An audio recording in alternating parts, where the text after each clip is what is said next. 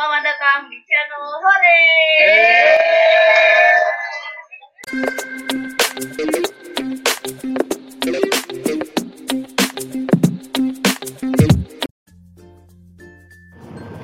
Halo, Assalamualaikum warahmatullahi wabarakatuh. Saat ini teman-teman sedang mendengarkan podcast Hore bersama gua Faiz, host baru, host dadakan. Hari ini kita bakal ngomongin sesuatu yang dekat dengan anak muda. Kita bakal ngomongin mahasiswa. Akhir-akhir ini mahasiswa banyak diomongin oleh masyarakat Indonesia, baik di dunia maya maupun di dunia nyata. Sekarang posisi mahasiswa kayaknya lagi naik-naiknya nih. Seiring dengan meningkatnya isu-isu di negara kita. Terkait juga dengan ya pergantian presiden, kemudian RUU-RUU yang belum sesuai dengan keinginan masyarakat Indonesia dan juga banyak isu-isu lain, isu toleransi, isu-isu eh, kemanusiaan dan lain-lain. Nah hari ini gua ditemenin sama dua orang mahasiswa. Dua-duanya adalah pejabat kampus. Dua-duanya adalah petinggi dari organisasi kemahasiswaan BMKM IPB 2019 Kabinet Karya Raya. Ada Menteri Kebijakan Kampus Muhammad Safikri. Ada suaranya Muhammad Safikri. Ya, selamat apa nih? Selamat pagi sore apa selamat malam nih, Bang? Selamat pagi dong. Selamat pagi ya. Selamat Tetap pagi. semangat ya. Terus semangat. Tetap semangat. Terus ada Direktur Biro Media dan Branding BMKM IPB 2019 Karya Raya Muhammad Iqbal. Halo Bal, apa kabar Bal? Alhamdulillah baik. Alhamdulillah apa baik, kabar sahabat sore? Ya. Sahabat turis semoga selalu sehat di mana pun dan kapan pun. Amin. Nah, eh boleh perkenalan diri dulu dong. Perkenalan diri, perkenalan diri dulu. Eh kan sekarang lagi di BMKM nih aktivitasnya. Hmm. Kenalan Hmm. dulu. Sebenarnya kalian tugasnya ngapain sih? Terus akhir-akhir ini lagi ngerjain apa? Sama sa- selam eh, ke depan bakal ngerjain apa? Kalau nggak salah ini kan udah di akhir pengurusan ya, Iya. Iya. sampai bulan November ganti pengurusan. Nah, boleh diceritain gimana Fik? Jadi Fikri dulu nih. Iya boleh. Ya, boleh. Ya, izin memperkenalkan diri ya, kawan-kawan Hore. Eh, kenalkan nama Muhammad Safikri, biasa dipanggil Fikri. Eh, diamanahkan selaku Menteri Kebijakan Kampus BMKM IPB 2019 Kabinet Karya Raya. Eh, kesehariannya di, di BEM selaku Menteri Kebijakan Kampus ya tugasnya sebagai menteri, sebagai orang yang eh, harus mengawal setiap kebijakan-kebijakan yang dikeluarkan oleh pihak rektorat yang kaitannya banyak hubungannya dengan misal UKT, terus masalah permasalahan-permasalahan yang sering muncul lah di kalangan mahasiswa utamanya yang kaitannya sama kampus gitu ya. Juga ya? fasilitas gitu. terus ya kalau IPB ngomongin masalah green kampus terus ngomongin banyak hal lah ya masalah masalah kampus juga beberapa kebijakan-kebijakan yang dituangkan oleh pihak rektorat via SK rektor dan lain sebagainya itu jadi pengawalan kita bersama juga terus alhamdulillah kalau proker sebenarnya kegiatan segala macam alhamdulillah udah kelar ya terakhir Ya. kemarin uh, udah selesai ada dialog rektor kedua tepatnya di tanggal 16 Di vokasi ya, ya? di vokasi 16 Oktober kemarin kita ngebahas soal gimana sih sebenarnya uh, kinerja dari rektor kita tercinta gitu ya selama dua tahun terakhir menjabat beliau Hmm. Dan alhamdulillah ya uh, aspirasi aspirasi mahasiswa selama ini selalu didengar dengan baik lah oleh Pak Rektor gitu ya. Setelah didengar dieksekusi atau tidak tuh? Hmm, beberapa banyak yang dieksekusi, beberapa juga masih ada yang dalam proses lah. Kita doakan saja dalam pengawalan itu selalu harus ada gertakan-gertakan dan mungkin ya dinamika yang harus terjadi lah. Dari dulu, dari dulu mah bilangnya dia akan diproses gitu loh. ya semoga saja ketika sudah dia bilang ah, diproses ya semoga jadi realisasi lah. Iya. Amin lah ya. Katanya mau jadi menteri Pak Arif ya? Oh, katanya begitu. Tapi saya katanya katanya sih katanya kan. Tapi mahasiswa IPB sejauh ini gimana? pengen tetap dia beliau pengen jadi rektor Mhm. apa dukung beliau jadi menteri Kalau dari internal IPB sendiri pasti suatu kebanggaan ya kalau misalkan ada salah satu tokohnya beliau bisa kita anggap sebagai tokoh ya ketika beliau menjabat sebagai menteri itu suatu kebanggaan pasti ya gitu.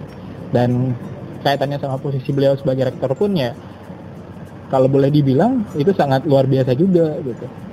Ya artinya yang harus sama-sama kita kawal bukan tentang apakah beliau tetap jadi rektor atau enggak saja tapi juga tentang apakah setelah misalkan beliau tidak lagi jadi rektor apa yang beliau janjikan, apa yang beliau rencanakan ketika beliau menjabat sebagai rektor itu tetap bisa terlaksana dengan baik atau tidak. Nah itu biasa sebenarnya. jawaban pejabat diplomatis banget Saya juga harus diplomatis dong kali ini. dasar Oke. terus abis dialog rektor kagak ada proker lagi berarti ya Secara proker tidak ada, tapi untuk pengawalan tetap masih ada. Ada beberapa isu yang masih harus dikawal, utamanya soal beberapa SK rektor lah. Utamanya Hmm. juga tentang kasus tata tertib kehidupan kampus tahun ini insya Allah ada perubahan uh, kebijakan juga yang mau dikawal. oh ya apa tuh boleh pakai celana pendek Oh iya, ini kalau pakai kaos tuh gimana Ya kaitannya sama isu-isu yang beberapa bulan terakhir juga jadi isu yang cukup menarik lah di Bogor utamanya ya soal kasus uh, lagi bete lagi bete kan. Oh, Nah, gitu. itu jadi suatu hal yang akan coba kita sampaikan lah untuk masuk ke dalam peraturan tata tertib kehidupan kampus. oh gitu mantap lah gua kan juga dulu ini ya diperkirakan juga yang jalur akselerasi Jarang serasi ya. gua tahu emang di akhir-akhir ini agak ya dibilang berat sih berat ya cuma jangan sampai terlena lah Mm-mm. terus Iqbal ya eh Iya. tapi lu nggak ngurusin kampus doang kan ngurusin Oh, banyak. Bogor juga ngurusin nasional juga pasti Iya. kan nggak backup satu sama lain kan Karena kalau diperkirakan sistemnya ya kita gotong royong gitu. Kalau meskipun saya di kebijakan kampus tapi juga tetap ngebantuin teman-teman di kebijakan nasional, tetap ngebantuin teman-teman di kebijakan daerah, tetap ngebantuin teman-teman yang di kebijakan agri kompleks juga. Jadi ya memang sistemnya ditegakkan misalkan di BMKM sendiri sistemnya saat ini yang dibangun adalah eh, keguyuban ya. Artinya gotong royong saling bantu satu kementerian dengan kementerian lainnya. Gitu. Kata-kata keguyuban ini sering gua denger akhir-akhir ini terkait dengan Jokowi dan Prabowo nih waduh baru kemarin tapi habis kompetisi boleh keras tapi Ah. kalau setelah terpilih kita guyup boleh jadi mitra kritis atau mitra internal tapi ntar lah kita bahas Oke. Jadi isu yang menarik ya? Hah? Jadi isu yang menarik ya? Isu yang menarik. Iqbal media dan branding ini media dan branding orang mandangnya tukang desain tukang bikin video sebenarnya ngapain aja sih media branding Oh iya. Eh, dimulai dari kenalan dulu kali ya. Boleh. belum kenal. Oh ya tak kenal maka taruh ya Iya. taruh dulu ya, gua ulangi lagi ya, kenalin nama gua Muhammad Iqbal. Eh, di sini lagi diamanahin sebagai Direktur Media dan Brandingnya BMKM IPB Kemikarya Rea. Ya, di sini kita tuh lebih berfokus kepada BMKM itu sendiri sebenarnya untuk tahun ini media dan brandingnya. Oke bagaimana si informasi itu dari BEM bisa tersampaikan kepada eh, secara menyeluruh gitu bisa tersampaikan kepada KM IPB keluarga mahasiswa IPB yang notabene dia itu eh, apa ya, audiens utama dari sosial media sosial media BMKM Heeh. dan juga tidak menutup kemungkinan eh, secara luas, secara nasional juga gitu, untuk masyarakat dari luar IPB-nya itu tersendiri kayak gitu. Dan juga fungsi dari brandingnya sendiri itu gimana sih BMKM IPB itu bisa dikenal di luar kayak gitu. Secara simpelnya kayak gitu mungkin ya untuk media dan branding BMKM IPB itu tersen- tersendiri ya. Sejauh ini sih gue lihat kalau dari sosial medianya oke, udah mulai banyak banyak apa ya postingan-postingan yang keren ya. Ada, ada talk show ya nggak sih? Iya iya. iya. Ya, talk show sekarang sekarang lagi juga. lagi tren kan tentang talk show talk, talk show kayak gitu ya kayak sekarang kan bikin podcast juga kayak gitu Oh iya. Kita udah familiar ya Iya, sama Gue sebenarnya belajar sama Iqbal ini. Bikin podcast ini gue belajar sama Iqbal. Tapi gak apa-apa, kita saling belajar satu sama lain. Hmm, kita kita santai aja, nggak usah Hmm. nggak usah terlalu terlalu serius, santai aja. Hmm. Ini kan tingkat akhir berarti ya, Iya, tingkat berat akhir. Terus juga ngurusin 2400 mahasiswa ya kasarnya kayak gitu ya. Mm-mm. Eh, selain ngebem pasti kan ngejar tugas akhir juga dong. sama gue juga sih sebenarnya pasti lah iya gue juga Berusaha gue mengerjakan. pengen, Ya, pengen dengar sudut pandang dari mengerjakan. kalian berusaha mengerjakan dengar pengen dengar kalau sejauh ini gimana tuh biasanya jadi pertanyaan sih kak. Hmm. gimana cara nyimbangin antara organisasi sama akademik? Bisa kayak gitu kalau Hmm. anak aktivis. Kalau kalian gimana? Sejauh ini apakah ada yang bermasalah di antara keduanya waduh. Coba sampai kita itu silakan jawab. Aduh, gimana ya? Kalau misalkan kita ngomongin ya eh, ketika misalkan di tingkat akhir kayak sekarang masih apa mengambil amanah atau ibaratnya masih ambil bagian lah dalam organisasi kemahasiswaan utamanya ya di kampus itu jadi beban tersendiri sekaligus juga jadi kalau saya nganggapnya sih sebagai tantangan sih. Saya suka Oke. tantangan sebenarnya. Jadi eh, kalau boleh dibilang gimana caranya menyeimbangkan antara akademik sama organisasi? Ya kita lihat prioritasnya sebenarnya gitu kadang-kadang ada hal di mana akademik bisa diprioritaskan. Kadang-kadang juga ada di mana organisasi harus diprioritaskan. Benar benar dia bilang diplomatis banget. Ya tapi memang memang Iya kayak sih. gitu bang. Tapi memang kayak gitu bang. Riset tapi memang benar ya. Emang benar gitu. Kadang-kadang ya tadi kondisinya ketika gua memang harus misalkan nih eh, sekarang kan masih dalam proses penelitian nih. Mm-mm. Eh, sebenarnya dari proses dari eh, banyak proses penelitian itu sebenarnya udah kelar gitu. Mm-mm. Tapi tetap sekarang masih penelitian karena memang harus ngambil data lagi.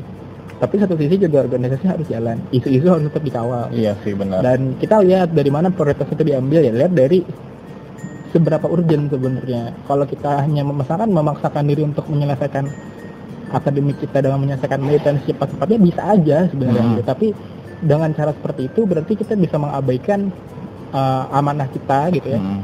yang utamanya tadi ada orang-orang yang hari ini harus diurusin gitu iya gitu. Nah itu yang yang bikin gua kadang-kadang tadi eh, menunda lah ibaratnya, menunda untuk tahan dulu deh urusan pribadi tahan dulu urusan orang lain dulu lah kelar. Ah. Gitu. Kalau gue sih dari dulu ya sama sih. Gue punya prinsip kayak gini. Sik. Ketika kita ngurusin urusan orang lain, Hmm. yakinlah bahwa urusan kita akan diurusi oleh suatu zat ya. Ya. Entah itu orang lain, entah itu oleh Tuhan, oleh Ah. siapa pun. Tapi kadang-kadang dilematis juga bang. Tuh? Kadang-kadang dilematis juga gitu karena misalkan eh, apa? Gua kan dari departemen kimia nih, Ah. anak kimia lah ibaratnya. Yang berarti kalau mau lulus harus melakukan penelitian dulu, penelitiannya lumayan lama, harus nginep di lab segala macam gitu. Pasti nge-lab ya. Harus nge harus nge-lab dong, masa Iya. enggak? Iya, benar juga. Terus Nah, kondisinya adalah dilematis itu kadang-kadang ketika kita udah ngeliat nih teman-teman udah pada seminar gitu ya. Orang-orang udah pada sidang, Hmm. diri sendiri masih main di secret aja kan. masih bolak-balik. santai bro. Eh, gitu-gitu tuh kadang-kadang bikin dilematis juga. Kadang-kadang hal-hal seperti itu yang bikin goyah ketika kita di Ormawa, apalagi di tingkat akhir. Nah, tapi yang jadi penguat kadang-kadang ya juga orang-orang yang ada di sekitar kita juga yang di Ormawa, teman-teman kita satu perjuangan orang-orang yang sama-sama di tingkat akhir tapi masih mau untuk ibaratnya ngurusin orang lain Hmm. gitu. Oke, kalau gua langsung ngomong aja kali ya. Iya boleh deh walaupun nggak ditanya nggak apa-apa. Iya, kalau gua sih agak sedikit beda sama Kak Fikri sebenarnya. sebenarnya untuk tingkat akhir antar organisasi dan akademik itu kan suatu pilihan ya. Hmm. Dan kadang itu orang ada yang bisa Bareng. fokus berbarengan kayak gitu dan ada yang ada yang susah juga untuk fokus Ah, eh, ke berbagai ini ya, ke berbagai kegiatan kayak gitu. Kalau gua sendiri lebih memilih untuk fokus ke satu gitu. Karena apa ya namanya?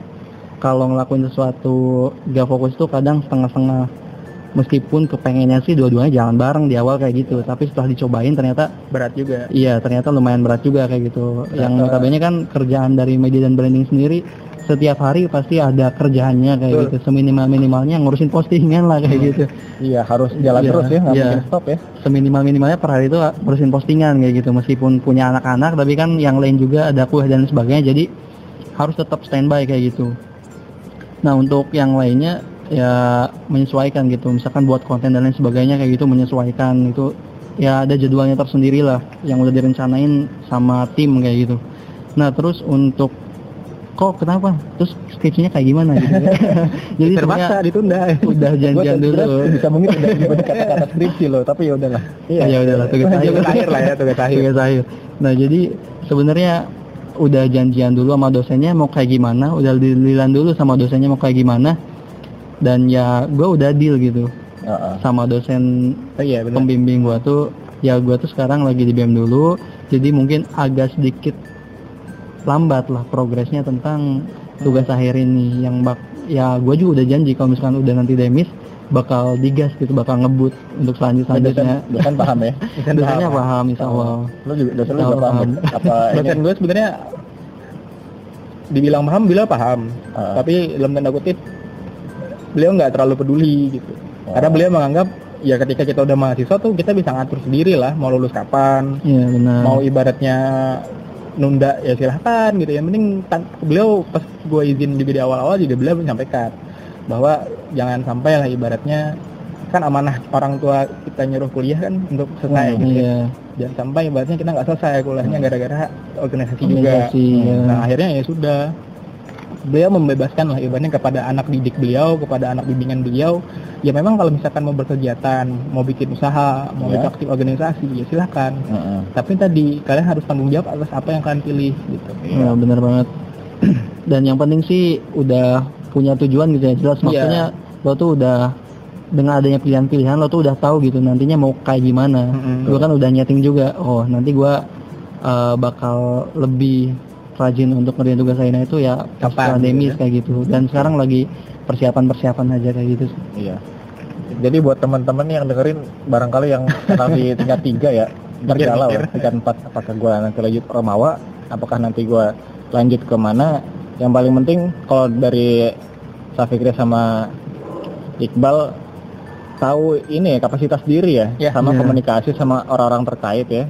Karena kita sendiri yang tahu kita tuh eh, bisa fokusnya di mana, terus seberapa besar toleransi orang-orang terhadap eh, keputusan kita untuk berkegiatan, entah itu di Ormawa kah, entah itu di komunitas atau di mana pun. Kayak gitu sih. Hmm. Ya, ya have fun aja lah ketika di tiket akhir ya. Iya. Iya benar banget. Toh kita juga nggak sendirian kan? Nah itu yang penting cari Yang penting cari teman teman. senasib.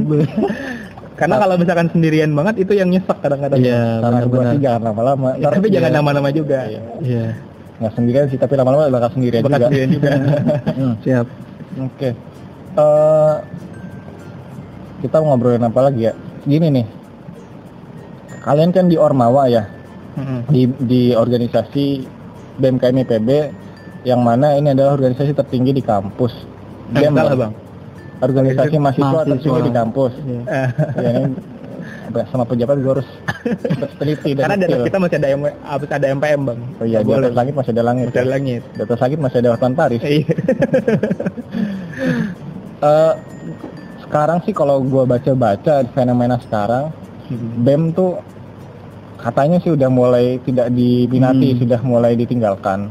Karena katanya sih anak-anak generasi Gen Z ini, generasi Z ini udah mulai mencari tempat-tempat yang spesifik, mencari tempat-tempat yang bisa memberikan benefit Mm-mm. yang nyata, misal keterampilan apa ya, yang video kah atau nanti oh yang atau yang suka sama pengabdian sosial terjun ke komunitas pengabdian dan sebagainya. Kalau BEM ini kan sebenarnya apa ya besar dan banyak fokusnya ya. Iya. Hmm.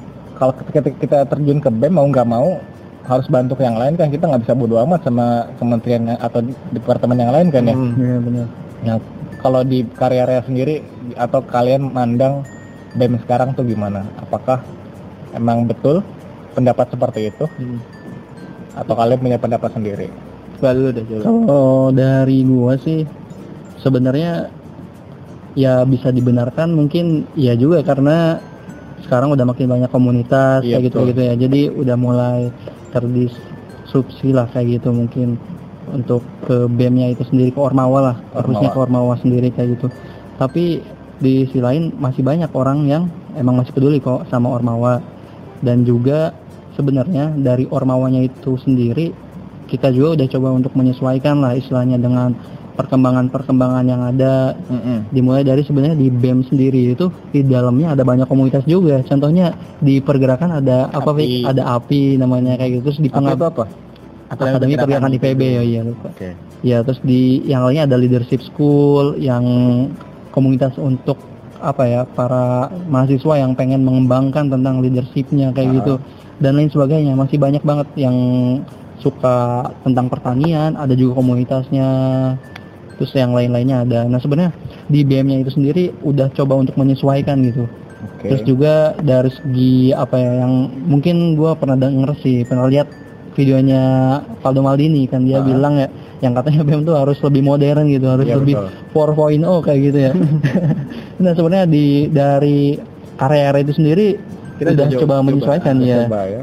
Eh di mana kita juga sebenarnya bikin website terus juga lagi proses buat Iya. launching apps kan nah proses juga buat launching apps meskipun udah mau akhir-akhir ya tapi setidaknya mungkin nanti tuh bisa di Jadi warisan ya? iya jadi warisan gitu jadi warisan buat tahun depan gitu apps-nya kayak gitu di inisiasi tahun kita kayak gitu Jadi emang wadah itu udah tersedia di BMKM ya. Jadi Hmm. tempat-tempat itu udah sedia menampung orang-orang yang pengen berkarya di bidangnya masing-masing ya. iya Iya. sebenarnya udah sebenarnya yang gue lihat juga gua kalau gue agak sedikit ngasih pandangan sih bang Iya. kalau gue yang gue lihat sebenarnya kenapa seolah-olah narasi atau mosi ini gitu ya eh, BEM itu kayak seolah-olah mulai ditinggalkan sama mahasiswa atau Hmm. enggak terlalu banyak lagi peminatnya di mahasiswa karena mungkin